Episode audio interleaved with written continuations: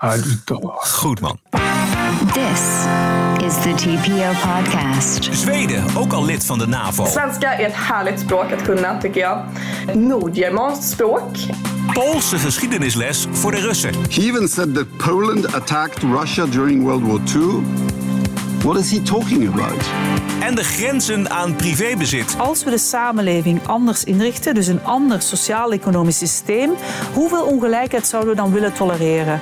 Dit is aflevering 538. Ranting and Reason. Bert Bresson, Roderick Phalo. This is the award winning TPO podcast. Good evening, Bird. Jij, jij zit gewoon al 537 afleveringen te wachten op dit moment, denk ik. Ja, dit is eh, aflevering 538. Maar ik heb inderdaad vandaag eventjes lopen grasduinen tussen alle jingles. Vond ik, eh, op een gegeven moment had ik wel een aardige gevonden, dus die hebben we ook gebruikt. Maar je, je had ook vroeger ook nog in de jaren 70 Radio Veronica 538. 538! Uh, deze hadden we gebruikt. Ranting. Oh, oh, wacht even, deze. 538. Ja, dat is Wessel van Diepen natuurlijk. Die klinkt een stuk flitsender. Ja, zeker. Ja, ja. Mochten we wel eventjes uh, gebruiken. Het is uh, maandagavond, 26 februari. Eindelijk weer uh, terug op het, op het honk. Dus even alles weer onder controle. Dat mobiele setje, dat blijft maar het mobiele setje. Dat, Juist. Nou ja, goed. Het Hongaarse parlement heeft ingestemd met de toetreding van Zweden tot de NAVO. daarmee wordt Zweden het 32e NAVO-lid. Rutte kan alvast wat aan zijn Zweeds doen. Nee, dat is natuurlijk gewoon Engels. Die kan wat aan zijn Engels doen. Hongaren die behaalden van de Zweedse kritiek op de Hongaarse rechtsstaat. Maar uh, dat bleek dus geen sta in de weg. En wat ik wel interessant vind is dat het strategisch belang van Zweden heel erg groot is. Vanwege dat Zweedse eiland Gotland in de Oostzee. Van, oh ja. Vanaf dat eiland kan namelijk dat hele vaargebied onder vuur worden genomen en het hele luchtruim boven de Oostzee in de gaten worden gehouden. Dus ontzettend belangrijk dat voor de NAVO zelf om uh, Zweden lid te maken. Nou, dat is nu dus gebeurd. Poolregio is natuurlijk Zweden ja. een, belang, een, belangrijke kracht. Ik, ik denk niet dat uh, Poetin hier heel blij mee is in elk geval. Nee, in de Koude Oorlog was Gotland dus een militaire basis. En daarna uh, werd het vooral een vakantieeiland. Maar sinds de Russische annexatie van de Krim, las ik in 2014, is het Zweedse leger er weer permanent gestationeerd. Ah ja, precies. Ja. Nou, dat verhoogt dan ook geval de spanningen weer netjes dan. Ja. Rutte heeft inmiddels twee derde van de NAVO-landen achter zich. Maar moet, dat moet wel 100%, dat moet unaniem, heb ik begrepen. En Roemenië en Slowakije die liggen onder meer dwars. Maar dat schijnt dan ook wel weer gebruikelijk te zijn. Want die opposanten die kunnen dan op een gegeven moment weer iets terugvragen. Ik wou net zeggen. Ja. Dat lijkt me het, gewoon een klassiek geval van onderhandelen. Ja, ja, exact. Ja, zo gebeurt dat dus ook. En in de VN-veiligheidsraad hield de Russische afgevaardigde een, een, speech over de redenen om Oekraïne binnen te vallen. En dat het Westen zo'n bedreiging is voor Rusland. En het was uh, het Rusland-narratief dat eigenlijk zo uit de koker van uh, Thierry Baudet zou kunnen komen. Veel indruk maakte de, het Poolse antwoord daarop in de VN-veiligheidsraad. Komt-ie? Ambassador Nebendia has called Kiev the clients of the West. Actually, Kiev is fighting to be independent of anybody. He calls them a criminal Kiev regime. In fact, uh, Ukraine has a democratically elected uh, government. He calls them Nazis. Well, the president is Jewish, the defense minister is Muslim, and they have no political prisoners. He said that Ukraine was wallowing in corruption. Well, uh, Alexei Navalny documented how um, honest and full of probity uh, his own country is. Uh, he blamed the war on US neocolonialism. In fact, it is Russia that tried to exterminate uh, Ukraine in the 19th century, again under the Bolsheviks, and it's the third attempt. He said that we are prisoners of Russophobia. Phobia means irrational fear. Yet, we are being um, threatened uh, almost every day by the former president of Russia and by um, Putin propagandists with nuclear annihilation. I put to you that it's not irrational. When Russia threatens us, we trust it. He said that we are denying Russia's uh, security interests. not true. We've only started rearming ourselves when Russia started invading her neighbors. He even said that Poland attacked Russia during World War II. What is he talking about? Ja, er was ontzettend veel uh, waardering voor deze manier van eigenlijk een vrij nuchtere kijk op wat er vanuit die Russen wordt gezegd over nog steeds over de redenen waarom ze Oekraïne zijn binnengevallen. Het is goed dat de Polen daar zo'n clear dat antwoord op kunnen geven, omdat dat belangrijk is voor, voor binnen de verhoudingen binnen de VN. Dat is een beetje waar het om gaat.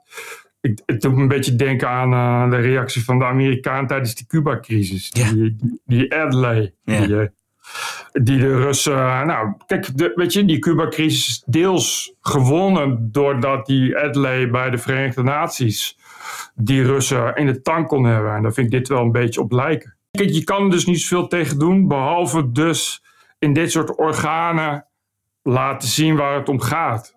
En daar, volgens mij ook duidelijk maken dat je dus niet uh, gediend bent of niet, niet beïnvloedbaar bent voor het steekspel het, met, met woorden en, en verhalen die de Russen op je Precies. afvuren. Weet je wel? Want zij elke keer hebben ze weer een, een ander verhaal wat belangrijker is. We hebben dat toen gezien in dat, in dat lange interview waar Thierry Baudet zo teleurgesteld over was. Ja. De ene keer is het het hele verhaal over de historische aanspraken van Rusland op Oekraïne. En de andere keer is het uh, dat ze zich bedreigd voelen door de NAVO.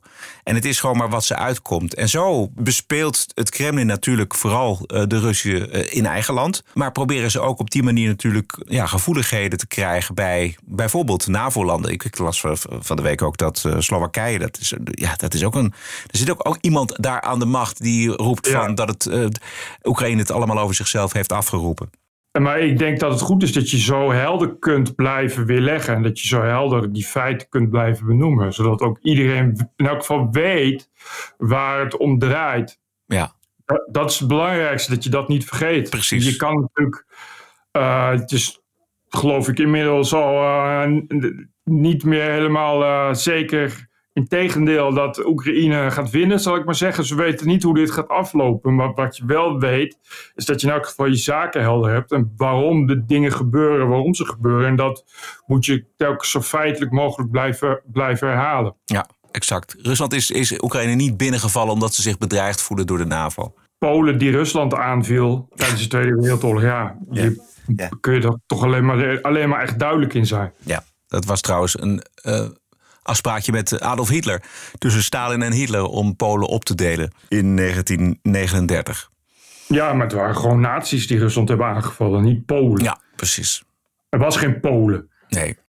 Over Rutte nog eventjes. Ik, ik hoop toch dat hij het wordt. Ik las wel allerlei kritische stukken in Nederlandse kranten over waarom hij het dan niet moet worden. Maar ik, ik geloof toch dat hij de goede man op de goede plek is. Onder andere omdat we toch rekening moeten houden met het feit dat. Of het feit, het mogelijke feit dat Donald Trump uh, de volgende Amerikaanse president is. En ik las een, een mooi verhaal over hoe Rutte eigenlijk als een van de weinige Europese leiders goed overweg kon met Trump. En Trump ja, voelde dat vertrouwen ook. En als Trump straks de nieuwe president van de Verenigde Staten is, dan hebben we hem heel hard nodig in de NAVO. En dan kan Rutte wel eens een heel belangrijk oliemannetje zijn. Ik wou net zeggen, het lijkt mij dat Rutte, wat je van Rutte ook vindt, lijkt mij een, een, een goede onderhandelaar. Ja. En denk dat je op het moment dat je, als je straks met Trump zit, die dreigt uit de NAVO te stappen, dan denk ik dat je met, met Rutte in elk geval uh, aan het juiste, de juiste man op de juiste plek hebt op dat moment. Exact. Die heeft al voor hetere vuren gestaan. Hè? Ik bedoel, die heeft nogal wat coalities bij elkaar weten te houden. Ten koste ja. van, van zijn eigen partij. Maar goed, hij kan dat wel. Ja, hij is wat dat betreft natuurlijk een beetje uh, hetzelfde, hetzelfde als Trump met Kim Jong-un. Is dat ja, Kim Jong-un, ja, de, de, de dictator van Noord-Korea. Niemand kon dat, Trump wel. Ja, waarom? Omdat ze op een bepaalde manier ook aan elkaar gewaagd zijn. Ja. 4 april bestaat de NAVO 75 jaar en dan is de verwachting dat bekend wordt gemaakt wie de nieuwe secretaris-generaal zal worden. This is the TPO podcast. Wat iedereen wel een beetje ziet aankomen en ook wel gaande ziet, is dat die fusie tussen Partij van de Arbeid en GroenLinks, tussen Sociaaldemocraten en Ja. woke-activisten, helemaal niet van een leien dakje gaat. De achterban van GroenLinks is op muiterij overgegaan in aanloop naar de Europese verkiezingen. Een uh, GroenLinks-wethouder in Leiden is zelfs naar de rechter gestapt om voor elkaar te krijgen dat alle Europarlementariërs op de lijst gaan toetreden tot de Europese Groene Partij en niet tot de Ja. Europese Alliantie van Sociaal, Socialisten en, en Democraten. En dat zijn namelijk twee totaal verschillende stromingen binnen de Europese gemeenschap. Nou, als GroenLinks iets in het DNA heeft, dan is het het dwingen en drammen. En bij de rechter hebben de klimaatdrammers al zo'n succes. Dus ja, dram het. Ik eh, bedoel, dwing het af bij de rechter. Ja, geweldig. Het is echt popcorn. Ik zeg mensen popcorn, popcorn, popcorn. De komende tijd wordt het echt smullen. Hoe dat hele linkse blok zichzelf gaat leegvreten gewoon. Want dit is precies ook wat je voorspelde wat er zou gaan gebeuren. Ja. Namelijk, eh, namelijk een snoeiharde eh, richtingenstrijd. Die echt tot op de laatste man gestreden gaat worden. Omdat GroenLinks is, die hebben, willen helemaal niets maken. Omdat die socialistische fractie totaal aan de bloed is dan die groene fractie. Ja. En dat is bij de PvdA is wederzijds. En dat is precies wat, wat, wat iedereen ook al voorspelde dat dat niet gaat werken. En, en ja, dit gaat natuurlijk dodelijk worden in een verkiezing waarvan eigenlijk al be- bekend is dat het vooral een overwinning voor rechts gaat worden. Waarop dat hele linkse blok dus zichzelf nog meer gaat wegvreten. Ja. Volgens mij is de kern van het probleem inderdaad dat GroenLinks dus zich feitelijk helemaal niks aantrekt van de onderklasse. Dat is toch eh, de, de grachtengordel die, en de woke-activisten die dat allemaal heel erg belangrijk vinden. En bij de socialisten en democraten, bij de oude Partij van de Arbeid, ja, daar zit nog wel solidariteit met de mensen wat lager op de maatschappelijke ladder. En dat hebben we gezien al bij de Partij van de Arbeid, bij prominenten als Hans Spekman en, eh en Lut Jacobi, die absoluut geen zin in die fusie hebben. Nee, maar dat is, kijk, die, die Europese fractie, dat is, dat is echt een klassieke gestaalde de- sociaal-democratische hoek. En daar zitten echt socialisten. Dus daar zat ook die eh, Griekse, Griekse mevrouw die uh, steekpenningen waarschijnlijk had aangenomen Oh ja. van Qatar. Ja. En dat is, dat is klassiek sociaal-democratie. Dat is echt de, in de, in de, dat is de socialistische hoek. Dus daar zit je echt op, op eh, ook toch inderdaad een hele oude garde. Terwijl eh, links, dat is die groene hoek is bijna alleen maar milieu en extreem links. Dus Ja. het is een totaal ander, totaal ander idee ook, een totaal andere ideologie. Eh, en ook volgens mij heel erg als het op stemmen aankomt, omdat eh, voorstellen van, van de commissie daar is, die, die socialisten zijn gebrand op ja, onderhandelingen. Kijk, ja, ja, dan krijg je eh, Frans Timmermans, die vice, vicevoorzitter wordt. Weet je, dat word je niet zomaar, dat word je als je goed kan onderhandelen. En op de juiste momenten voorstemt en op het juiste moment tegenstemt. Terwijl die, die linkse fractie, die willen dat helemaal niet. Die willen echt eh, zichzelf alleen laten gelden op hun belangrijke punten. Anticapitalisme, dat soort dingen. En dat is, is, die, die socialistische fracties daar echt het tegendeel van. Ja, die houden daar helemaal niet van, van dat soort eh, experimenten. Maar wat ik ook zo typerend vind, is dat zo'n rechtszaak... dat zal de sfeer in de partij natuurlijk helemaal niet ten goede komen. Hoe, hoe kom je nou toch bij je, bij je volle verstand... dat je dat gaat proberen af te dwingen? Maar dat is precies het probleem. Je kan niet met die mensen samenwerken, Nee. omdat ze dat dus helemaal niet willen. Dat is dus niet erg. Ik zal de laatste zijn die gaat klagen dat mensen niet kunnen samenwerken. Maar dan moet je dus ook niet gaan samenwerken. En dat was vanaf het begin af aan duidelijk. Je kan niet met GroenLinks in een bootje stappen en dan zeggen we komen er samen wel uit. We gaan samen roeien, allebei één riem. Dat werkt dus niet. Nee, zeker niet. Dan krijg je ruzie over wie er aan het roer mag. En wat je dus zegt, dan, je zou denken, als je naar de rechter gaat, dan, dan vergiftig je elke vorm verder van samenwerking. Je kan natuurlijk niet naar de rechter gaan en daar eh, wel of geen gelijk krijgen van de rechter, maakt niet uit. Je kan niet nog verwachten dat het normaal op Europees niveau dan samen kan worden gewerkt. Ja. Dus zeg je, dan ga ik niet naar de rechter. Zo werken GroenLinks niet. Ja. Die zeggen, ik heb gelijk. Ja. Dus ik ga naar de rechter en zeg, ja, maar de, de rest van de fractie dan? Ja, dat, Wat een gedram, man. Het is ja, ongelooflijk. is, dat is gewoon eh Volkert van de Graaf-achtige eh, autisme verder, ja. Dat zeg je heel mooi. ja. Ja, ja. Maar dat, is- maar dat is waar, dat is waar, de, waar de kaders van GroenLinks op zijn gebouwd. Daar kun je helemaal niks mee. Dat zijn echt geen mensen waarvan je nog even een appje kan sturen met zullen we nader tot elkaar komen. Ja, nee. Wat ik ook zo'n typisch voorbeeld vind, was eh, de herdenking van de februari-staking afgelopen zondag. Was die herdenking er? Er was een staking natuurlijk op 25 februari 1941 als protest tegen de razzia's die eh, de dagen daarvoor gehouden zijn. En waarbij bijna 400 Joodse mannen zijn opgepakt en gedeporteerd. En hoe ernstig het inmiddels is met uh, dat nieuwe antisemitisme vanuit links in de hoofdstad bleek afgelopen dagen toen GroenLinks-ambtenaar Tovik Dibi en GroenLinks-partijtijger Sabine Scharwachter het onsmakelijke plan openbaarden om tijdens de herdenking te demonstreren voor Hamas en Palestina from the river to the sea, oftewel de vernietiging van Israël. Hoe kom je op deze gedachte? Je kunt overal de hele dag, overal ook op de A10 kun je demonstreren voor Palestina. Maar je kiest dus deze dag uit, deze gelegenheid, om dit te doen. Ja, of je bent heel slecht, maar er zit iets helemaal niet goed in die, in die bovenkamer bij die mensen. Ja, maar goed, die Sabine Kampwachter, dat is toch een soort, soort linkse versie van Reisa Blommestein. Die vooral aandacht wil, maar die is, die is verder toch niks meer bij GroenLinks. Ik vind dat bij Tovik Dibi, die is ook gewoon uitvoerend ambtenaar. Dat vind ik, vind ik veel erger. Nou, ik, ik dacht aan, als zo'n Sabine dat zegt, en ook niet wordt gecorrigeerd op een of andere manier vanuit die partij dan zijn er vast ook meer mensen bij GroenLinks die zo denken. Die denken gewoon van ja, uh, we, hebben het, we, hebben het over twee genocides. Daar, daar, zo denken ze echt. Nou, zeker. We hadden uh, van de week ook, uh, ook zo'n zo'n imbeciel uit, uit Nijmegen. Die, die ook vicevoorzitter was, geloof ik, in het oh, ja. provinciale, hoe zeg je dat? Provinciale staten voor GroenLinks. Die stond doodleuk met een bordje FIFA Intifada ja. te zwaaien. En dan, en dan komt daar op even over. Dan zegt hij, ik had andere woorden moeten kiezen. Kortom, dat de Joden uitgemoord worden, daar sta ik nog steeds achter. Alleen mag je geen uitmoorden zeggen, maar iets anders. Weet je, ja. dat is GroenLinks. Ja. Maar ik vind bij die, bij die Sabine Kampwachter, ja, dat, kijk, dat is toch iemand die wil de hele tijd aandacht. Die heeft uh, haar hele carrière alleen maar dat soort opruimende tweets. En ja, we weten dat soort mensen er zijn. Dat, die willen graag likes uh, en, en ophef veroorzaken. Wat er gebeurde natuurlijk feitelijk was dat die organisatie in, in Geuzenveld zei van nou ja, maar hier hebben wij geen zin in. En dit gaan we dus niet doen. En als bedoel, de herdenking van de opstand tegen de fascistische bezetter niet doorgaat vanwege intimidatie, dan zijn we terug bij af. Ja, dat heeft denk ik ook wel een beetje te maken met dat de organisatie een beetje laf is. Ja. Je gaat toch niet door een tweetje van, van, van God beter Tovik Dibi... hoef je toch niet meteen je herdenking af te lassen. Maar ik vind dat die Tovik Dibi ook maar eens aangepakt moet worden. Want eh, dan moet je kiezen, weet je. Of je bent uh, uh, een activist op Twitter, dat zal maar wel.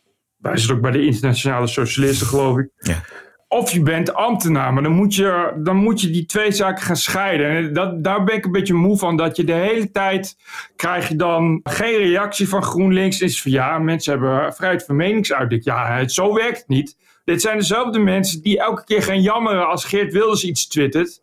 Of uh, uh, als, uh, als rechts van het midden iets vinden. Maar als ze bij GroenLinks de meest ranzige shit poneren, is het allemaal weer netjes mond houden. Oh, mensen zijn zelf verantwoordelijk. En oh ja, ambtenaar betekent niet dat je niks mag zeggen. Ja, ambtenaar betekent ook dat je uh, je niet de hele tijd kan uitspreken tegen het beleid. En als je daar zelf mede voor, voor verantwoordelijk bent, dan moet je dat misschien gewoon niet twitteren. Ja. En als je dat elke keer laat zien dat je dat niet kan, dan ben je, uh, laat je gewoon zien dat je gewoon een kinderachtige lul bent. En dat is niet erg, maar dan moet je geen ambtenaar zijn, denk ik. Ja, precies. Activistische ambtenaar. Ja, dat, ik, ik vind gewoon dat je geen activistische ambtenaren moet hebben. Ofwel, maar dan, dus, dan moeten we ook graag, dat zou ik graag willen zien, dat dan de volgende keer bij uh, toeslagenschandalen, dat er dan ook activistische ambtenaren zijn. Want die ambtenaren die zeggen nu allemaal, ja, maar ja, ik kon er niks aan doen, ik moest maar beleid uitvoeren en ik uh, ben daar niet mee de schuldig aan. Maar als het dan over Gaza gaat, weten ze ineens uh, hongerstakingen te vinden en demonstraties. Maar als burgers kapot worden gemaakt, hoor je geen enkele ambtenaar van de 120.000. Bert Brussen, Roderick Balo. Ranting and Reason. This is the TPO podcast. Ik weet niet of u het is opgevallen. Ons is in ieder geval het zeker opgevallen dat het anticapitalisme dat blijft een zeer geliefd onderwerp onder journalisten en programmamakers. Zaterdag groot interview in de Volkskrant met een Japanse marxist die het einde van het kapitalisme bepleit, want slecht voor de planeet. Eh, er zitten al eeuwen vuile randen aan het kapitalisme. Dat zullen we niet eh, ontkennen. En we hebben er inmiddels wel mee geleerd om dat eh, bij tijd en wijle te corrigeren. Maar waar het hier om gaat, is de aversie tegen de grote rijkdom. Tegen de ongelijkheid. Daar gaat het om. Zaterdag mocht er op Radio 1 een tech-filosoof Marleen Stikker leeglopen over Elon Musk. Musk creëert alleen maar chaos en, en gooit hele grote woorden de lucht in. En hij maakt alleen maar gebruik van die science fiction scenario's. Om ons het idee te geven dat de man zo ver is met zijn technologie. eh, dat hij ook daarmee heel veel, heel, heel veel beurswaarde heeft. Dus ook, ook het hele verhaal. Neem, neem de zelfrijdende auto. Die zou er ook al lang zijn. Er is volgens mij 100 miljard inmiddels in, in zelfrijdende auto's gestopt. En er is er niets. Hij is, en hij zal er ook niet komen. Om allerlei redenen zal hij er niet komen. Dus het heeft, dit is het spel van het grootkapitaal. Het, we moeten er gewoon niet elke keer intrappen. Ja, het spel van het grootkapitaal is het 100 miljard door het toilet trekken om mensen te laten geloven dat er een zelfrijdende auto onderweg is. Ik snap niet, ja, die Marleen Stikker, dat is een hele ethische vrouw. Ik ben het eh, lang niet altijd met de oneens, overigens. Dat zij staat een beetje aan de wieg van, eh ja, Access for All, zal ik maar zeggen. Zij is een beetje, eh, heeft in haar eentje, eh, zal ik maar eh, even kort samengevat, internet naar Nederland gebracht. Toen, toen niemand daar nog eh, iets mee wilde, eh, heeft zij, eh, is zij daarmee begonnen. En zij komt echt uit de school van de internet gaat de democratie verbeteren. Weet je, internet wordt het, wordt het middel om, waarop alle burgers bij elkaar komen, waarop we democratische invloed krijgen, et cetera, et cetera. Eh, en dat is natuurlijk allemaal mislukt. Ja, en en, en eh, helaas eh, is dat voor haar, komt dat altijd weer neer op het grootkapitaal, wat sowieso al een krankzinnige term is, want wat is dat precies? Ja. Zeg maar, maar ik snap gewoon, kijk, die dingen die zegt over Musk, het is niet eens heel raar. Je kan over van mening verschillen, maar dat zou allemaal wel eens kunnen. Dan is het want het groot kapitaal. Het is ook wijzen naar Musk en Bezos en mensen die dus heel rijk zijn geworden met een groot bedrijf. Die Ja, zijn per definitie verdacht. Dat is het. Ja, precies. Die zijn dan slecht. Ja. je, dus maar hoezo dan? Ja, groot kapitaal. Ja. Oké, maar ik, want wat je zegt, ja, de zelfrijdende auto is nog niet. Nee, dat klopt. Maar wat is daar slecht aan? Dat, wat bedoel, kijk, je maakt iets en je wil iets, iets verkopen en je hebt investeerders nodig, dus dan ver- verkoop je dat. Oké, dat is er nog niet, maar dat is niet slecht. Nee, helemaal En niet. Alles, alles wat ze zegt over Musk, of science fiction verhalen, beurswaardes, zo, dat is allemaal leuk. Dat is allemaal een fijne mening over Musk, wat ik zeg, die niet eens per se onwaar is. Maar het maakt hem niet slecht. En dan vraag je maar, maar zeg nou wat er precies zo slecht is. Ja, groot kapitaal. Ja. En het probleem daarvan vind ik dat, dat er zijn miljoenen mensen die dat elke dag zeggen. En die zeggen dat allemaal op Facebook en Twitter. Ja. Weet je, ik bedoel, Ja, wat, ja. Wat wil je? Die mensen die zijn zo rijk geworden omdat ze iets maken waar we allemaal gebruik van willen maken. Je, je kan dan niet zeggen, ja, een groot kapitaal. Want ja, ik las eh, op geen stijl een interview van Arthur, Arthur van Amerongen met eh, Simon Roosendaal eh, van Elsevier.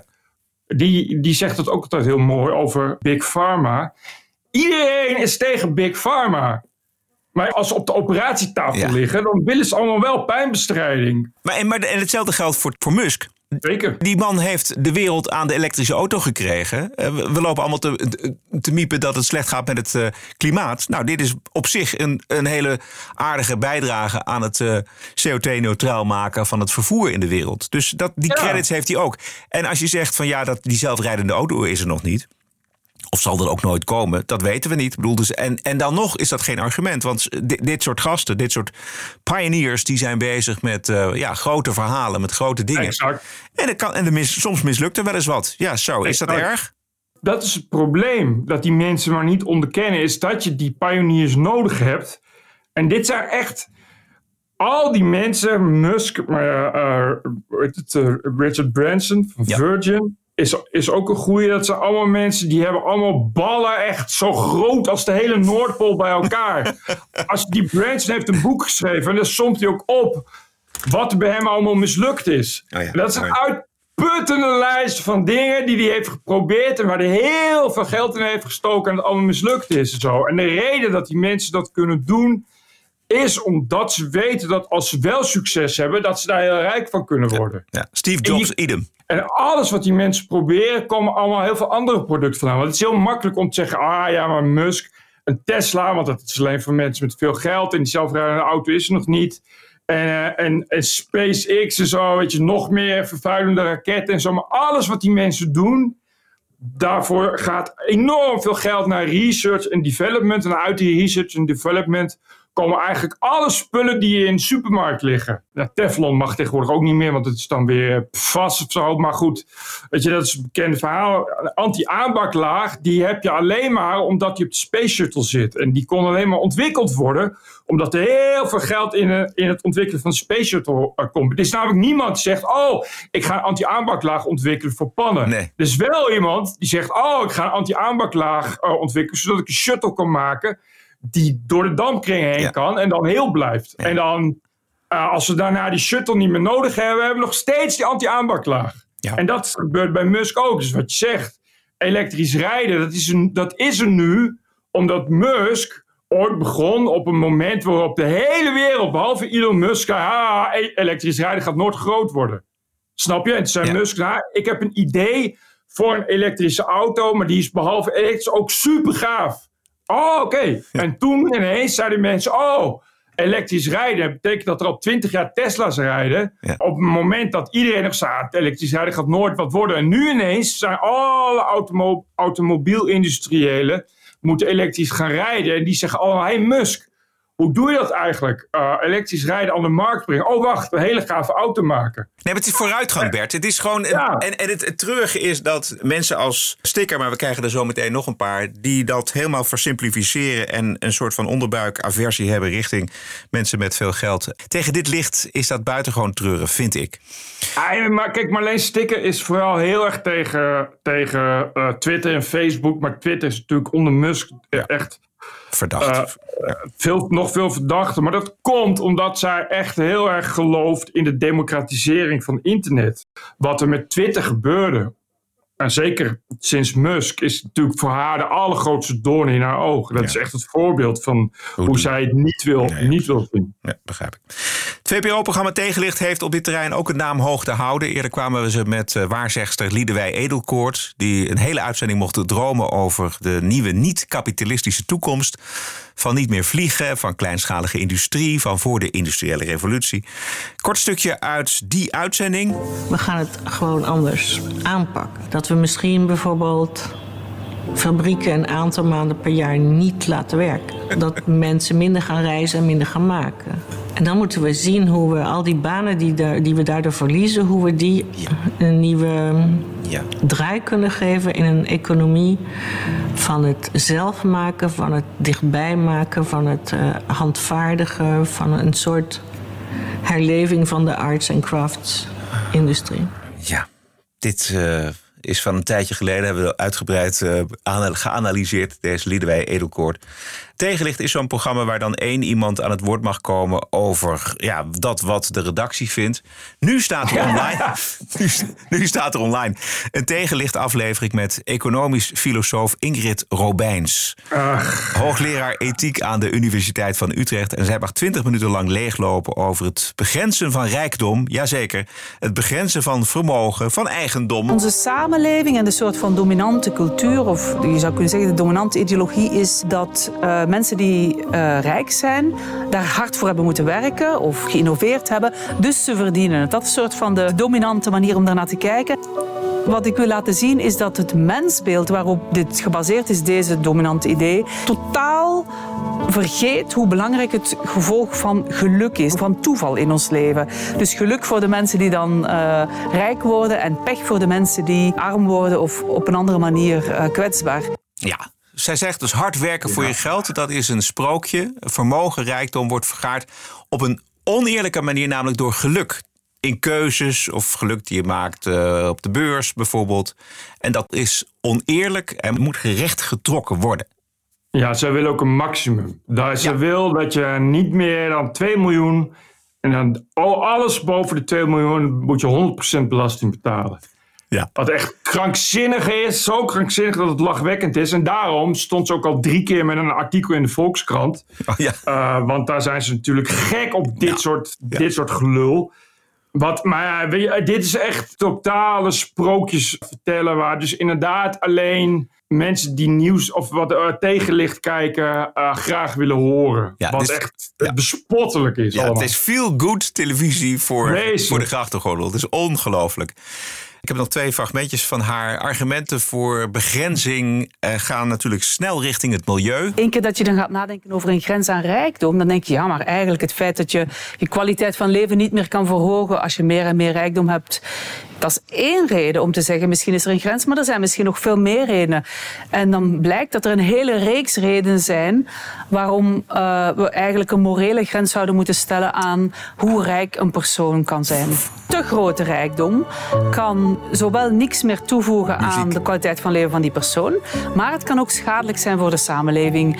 En dat kan om verschillende redenen zijn. Eén daarvan is dat rijkdomsconcentratie niet verenigbaar is met ecologische duurzaamheid. We zien als we naar de cijfers kijken dat de rijkste veel grotere ecologische voetafdrukken hebben dan andere groepen in de samenleving. Ja, en dat is voor haar dus het bewijs dat als je heel rijk bent, dat je dus heel schadelijk bent. Wat zij zegt is, die paar duizend privéjets, eh, die zijn een groter probleem dan de miljoenen vliegbewegingen van de passagiersvliegtuigen die wij richting nou ja, zaken, eh, vakanties, et cetera, sturen. Maar waar het hier om gaat, is niet dat. Ze, ze sleept het erbij. Maar waar het om gaat, is de ongelijkheid. Hè? Allemaal evenveel geld, allemaal evenveel grote CO2-afdruk. Gelijkheid, daar gaat het om. Ja, maar het is verder gewoon communisme en een modern jasje. En Ja. dat is eh, op zich al treurig. Het probleem is dat deze mevrouw hoogleraar is. Ze doet daar hoogleraar en vooral filosofen absoluut geen plezier mee. Door dit soort on- ontzettende onwetenschappelijke, ondoordachte lulkoek te verkopen. Dit is totaal op niets gebaseerd gebazel en luchtfietserij waar echt helemaal niemand iets aan heeft. Dit is echt de linkse onderbuik. Zelfs links vindt dit nog dom. Wat toch al heel, heel veel moet zeggen. En het probleem is dat in Nederland dat je dus op het moment dat je de eerste keer een opinieartikel van deze mevrouw ziet in NRC, weet je dat daarna de Volkskrant volgt en je weet dat daarna tegenlicht volgt. En daarna komt Buitenhof en dan ook nog een keer op één. En dan schrijft die mevrouw een boekje wat dan weer een bestseller wordt, want het biedt zoveel hoop. Je, En daar word je zo, ontzettend moe van. Dat je continu de kritiekloze manier waarop dit soort gelul bejubeld wordt door Nederlandse media. En dat is gewoon diep, diep, diep tragisch. Ja, je ziet op die redacties zie je een soort aha-erlevenis. Eindelijk iemand die ons, eh, ons verhaal vertelt van het alternatief voor het kapitalisme. En Maar- dat, maar is, het is dat gewoon weer heel erg in de mode, is dat. Het is zo triest Nederlands om ook te zeggen... Oh, 2 miljoen, dat is echt hartstikke veel geld, man. Ja. het is echt serieus. Ja. Geen enkele veeteler of bollenteler in Nederland die, die minder waard is dan 2 miljoen. Weet je, is, die mensen hebben, de mensen die dit zeggen hebben echt 0,0 verstand van, van waarde en zo. Je kan niet, 2 miljoen is gewoon je hypotheek en je land en, en, en het spaarfonds voor je kinderen. Zet je op 2 miljoen en zo. Ga weg. Ja. Dus die- echt, en, maar dat is echt, oh ja, dat is ook een hartstikke rijke lui jonge man. Moet je gewoon, moet je gewoon eh, altijd maar gek doen met hartstikke veel Ja. geld en dure auto's. Echt, oh man, nou op. Op een gegeven moment heeft ze het over een, een, een politieke grens aan het vermogen en aan een, een- de, de morele grens aan de rijkdom. Komt ze. Als je die investeert in aandelen of vastgoed, groeit je vermogen min of meer vanzelf. Dit is de stem van Tegenlicht zelf dus, hè? En hoe meer vermogen, hoe sneller het aangroeit. En kapitaal wordt veel minder belast dan inkomen uit arbeid. Is het niet hoog tijd om daar iets aan te doen? Kijk, dit is zo fantastisch. Is het niet hoog tijd daarvan? Dit is de kernvraag van de redactie van Tegenlicht. Hoeveel geld is te veel geld? Ik krijg eigenlijk altijd van journalisten de vraag: waar ligt, de, waar ligt die grens? Over welke bedragen hebben we het? Ik heb uiteindelijk in mijn boek ehm, twee grenzen voorgesteld. De ene grens, de politieke grens, die gaat over de vraag: als we de samenleving anders inrichten, dus een ander sociaal-economisch systeem, hoeveel ongelijkheid zouden we dan willen tolereren? En ik denk dat, een, dat je daar zou kunnen. ehm, uitkomen bij een bedrag van, ik doe als een soort van ja, steen in de vijver, zeg ik 10 miljoen. Steen in de vijver, Bert! Of het nu euro's, ponden of dollars zijn, dat maakt mij niet uit, want het gaat over het orde van grootte. Maar dat idee is dat je probeert die schadelijke effecten van rijkdomsconcentratie in te dammen. En tegelijkertijd wel nog ruimte laat voor het feit dat er toch heel wat mensen vooral gedreven worden door de prikkel om meer geld te vergaren in wat ze doen. Dus dat is de politieke grens 10 miljoen. Maar dan is er nog een tweede grens en dat is de vraag Hoeveel hebben we nodig? En dat is een vraag die ieder voor zich moet stellen. Uh, in een studie die ik gedaan heb met mijn collega's, komen wij uit op een bedrag van ongeveer 1 miljoen per persoon. Werd. Nee, nee, nee. Oh, oh, nee, nee, nee. Echt gewoon nee. Ja, het is verschrikkelijk. Je, 1 miljoen per persoon is echt dit, maar dat is, dit is dus het, het treurige, dat daar echt een gedachte op staat. Oh, dat is echt hartstikke veel geld, jongen. Ja. 1 miljoen. Ja. Dan hoef je je hele leven niet meer te werken. Wel echt. Zij zegt, we hebben het rond, de tafel gezeten met collega's en we hebben erover gesproken. En we hebben er nog een keer over gesproken. Allemaal uh, studeerkamergeleerden die nog nooit van hun leven een eigen bedrijf hebben gehad of wat dan ook. En die dan zeggen, nou, en toen kwamen we uit op 1 miljoen. Uh, die mensen hebben nog nooit ook een eigen huis gekocht. Dat is dus Nee. het probleem. De mensen die dit maken zeggen: Oh, dat is echt. Je kunt er hartstikke veel geld. Dat zijn mensen die wonen in het huis van hun ouders. De mensen die op de beurs werken, dus de mensen die in de city van Londen werken, zijn allemaal mensen. Die zijn allemaal schat hemeltje rijk en hoeven ze helemaal niks voor te doen. Ja. Dat is een beetje zo, zo een beetje het idee. Een beetje mensen die in aandelen beleggen. Dat zijn allemaal, allemaal rijke vrekken. Die hebben een varkenskop en een hoge hoed en een sigaar. en die buiten gewoon de hele dag. Buiten zo'n beetje arbeiders uit. Weet je, dat idee. Het is echt totaal een shock om dat, om dat überhaupt uit te zenden. Ja. Het is eh, te vinden op het eh, YouTube-kanaal van eh, Tegenlicht. Volgens mij is het niet eens op televisie uitgezonden. Dat dan weer niet. Nee, het is, het is echt gênant dat dit soort studeerkamergeleerden eh, eh, weten waar de politieke en morele grens ligt van wat je mag bezitten. Dat is het allerergste. Dat de meeste van die mensen hebben zelf heel veel geld. En als eh, iemand komt die zegt van nou lever maar in dan de poet. Want laten we No bij jou beginnen. Dit zijn altijd de mensen die precies weten hoe ze de belasting moeten ontduiken. En hoe je op Cyprus een bedrijfje moet beginnen. En eh, hoe je in Monaco kan weten. Dat zijn dit soort mensen. Ja. Die dit, ik weet echt 100% durf mijn handen in het vuur te steken. Dat als deze mevrouw Robijns een boekje schrijft. Wat een bestseller wordt. En deze mevrouw verdient meer dan een miljoen. Dat ze dan heel goed precies weet. Hoe ze dat miljoen weer moet wegsluizen. Zonder dat ze daar belasting over hoeft te betalen. Dat is namelijk altijd zo bij dit soort mensen. Ja. Zij mocht eh, ook natuurlijk een paar keer, heb je haar horen zeggen, een paar keer haar boekje eh, pluggen. Dat was heel fijn. V- van Liedewij Edelkoort is bekend dat zij tegen een veel te hoog bedrag haar kunstbibliotheek heeft verkocht aan de gemeente Eindhoven. Ehm, dat, waarvan de gemeente Eindhoven, de, de raad op een gegeven moment zei: Wat is dit voor een idioot bedrag? En toen kon het niet meer worden teruggedraaid. Eh, maar daar, eh, die is ook absoluut niet vies van geld, deze Edelkoort. Nee, maar dat is echt, eh, want dat is kunst en design moet voor de mensen zijn. Mits het dan door de mensen aan mij wordt betaald. En dat is bij deze Ingrid Robijns, weet ik zeker. Die eh, heeft ongetwijfeld, is die straks voor een riant bedrag te huren als spreker en eh, weet ik veel wat. Ja. Ik moet onmiddellijk denken eventjes aan eh, hoe heet ze ook, van White Fragility. Dat is die vrouw uit Amerika. die Ook extreem links eh, woke godin die dan... Oh, die multimiljonair. ja, ja Robin DiAngelo. Ja, die is echt multi, multi, multimiljonair geworden met een boekje over gelijkheid. Is er ook op vrijdag. Langer en met leuke extra's, zoals de legendarische Walkweek. I want to live in a democracy, but I never want to be offended again. Well, you're an idiot. 100% onafhankelijke opheldering over het nieuws en de nieuwsmedia. En reclamevrij. Help ons daarbij. Keep the show running. Word lid abonnee en krijg toegang tot alle exclusieve vrijdagshows. The award-winning TPO podcast. Ga naar tpopodcast.nl. Thank you. Thank God it's Friday.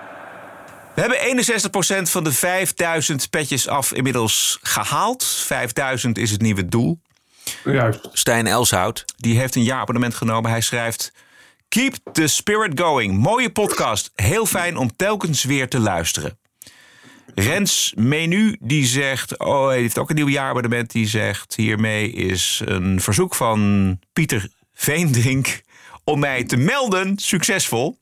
Bedankt Bert en Rodik voor het tweewekelijkse luistergenot. René heeft ook een jaarabonnement genomen. Ik ga mij nu melden bij deze helden. Wat een baken van gezond verstand in de worldwide woke journalistiek van NPO naar TPO. Op naar de 5000 petjes. Kom op mensen, massaal melden! Geweldig, bedankt. Allemaal. Al die 3065 petjes afval. Ik heb ook nog één. Leuk. Het is van uh, Lodewijk Hof. Beste Roderick en Bert. Ik luister naar de podcast. Mooie samenvatting. Een puntje. Ik ben vrijwel blind en hoogbegaafd. Maar ga door met het geweldige TPO Media Outlet. Het vriendelijke groep Lodewijk Hof. Dit is van uh, Jamie Nichols. Het is tijd dat mijn broertje beseft dat goede content niet uit de lucht komt vallen, behalve in de podcast over UFO's misschien.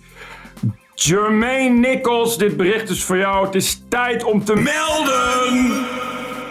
Jermaine Nichols, al jaren luister je zwart. Wat we willen voorkomen is dat Bert en Roderick straks ranzige reclames zullen aanprijzen als ze wanhopig worden. Zie een maandelijkse donatie als een investering van de, voor de toekomst. Dus melden Jermaine Nichols met groet Jamie Nichols. Precies.